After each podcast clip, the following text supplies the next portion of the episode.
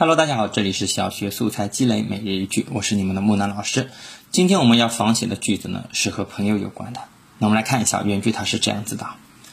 朋友是快乐日子里的一把吉他，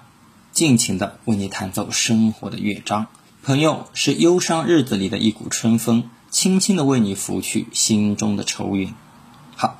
他将朋友比作成了吉他，将朋友比作成了春风，其实告诉我们的就是我们。在生活当中要有许许多多的朋友，他可以帮助我们缓解许许多多不好的心情，也能够给我们带来许许多多的快乐。这是这个句子告诉我们的道理，要去交往更多的朋友啊。那么这个句子它其实是前后是对应的，那要写出这么一个对应的句子呢，